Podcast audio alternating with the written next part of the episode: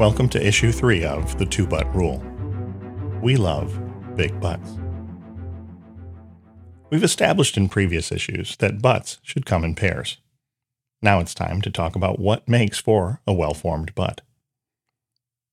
The first secret to a well formed butt is to pick your butts wisely. Is the idea big enough to matter? Is it worth ruffling feathers and taking the conversation from passive assent to problem solving? Is the idea articulated enough to signal that it's time to butt in? Daniel Garcia had one of those amazing dumb ideas that lead to big results. Garcia was a Geek Squad agent at big box retailer Best Buy in Los Angeles, California, in the early days after the advent of the iPhone. He wanted customers who ordered home delivery and installation of appliances to see his car on an interactive map so that they would know when he was on his way. He thought that seeing the car on the map would be better for the customer because they'd get a sense of when to be ready for arrival. And he thought it would be a fun thing to build.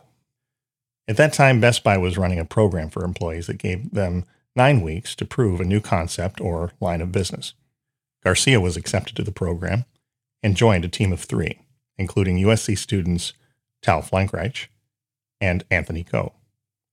They quickly concluded that Geek Squad customers really didn't need or want such a feature, not enough to warrant the effort of building and managing the application, at least not in those days. Shortly thereafter, the team went to a party. Many failed attempts to find a cab left them grumbling, and the group returned home complaining about how they could never find a cab in Los Angeles.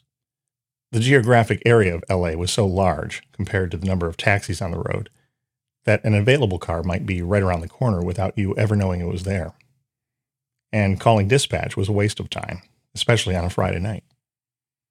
The next day, light bulbs. Suddenly, they were imagining using a smartphone's GPS and cellular connectivity to transmit the location of taxis and paint them on users' smartphone screens. They spent the remainder of their nine weeks building a demo, which they called Cabulous, after Frankreich said, Being able to see a taxi three blocks away and get them to pick me up would be fabulous. This led to the funding of a new company that operates today as Flywheel, and it helped inspire the ride sharing industry. Notably, the ride sharing behemoth Uber partnered with Flywheel in 2022 to add taxis to the list of rides a passenger can hail with its app.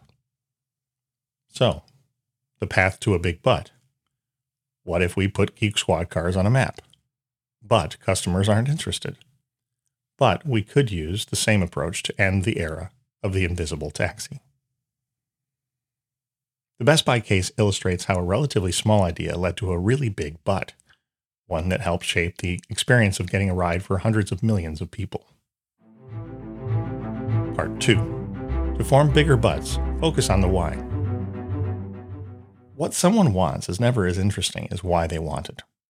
To stick with the automotive theme from our previous case, consider the old saw attributed to Henry Ford.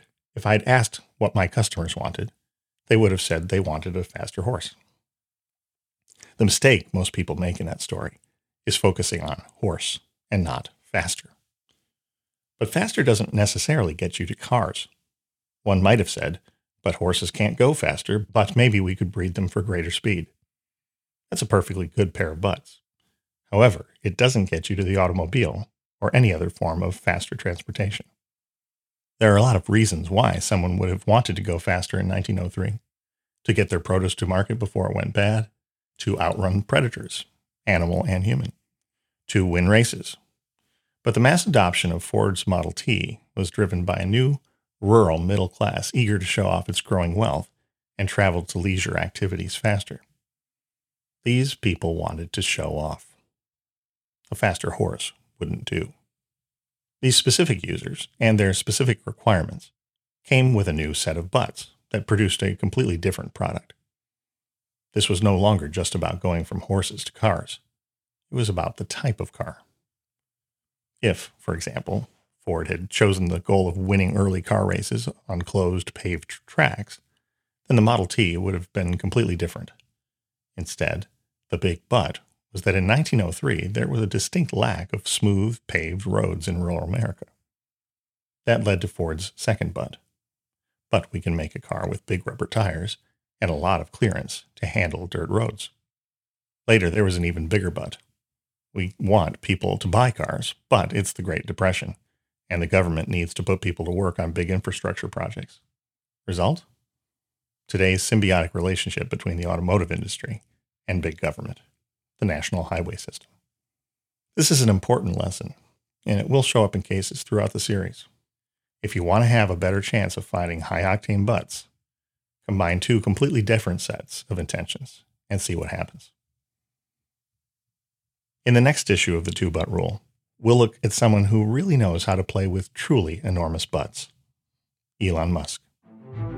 This concludes the third issue of the two but rule We Love Big Buts by John Wolpert and Ashley Waters. If you liked this episode, please like and share it wherever you get your podcasts, and consider taking out a subscription at johnwolpert.substack.com.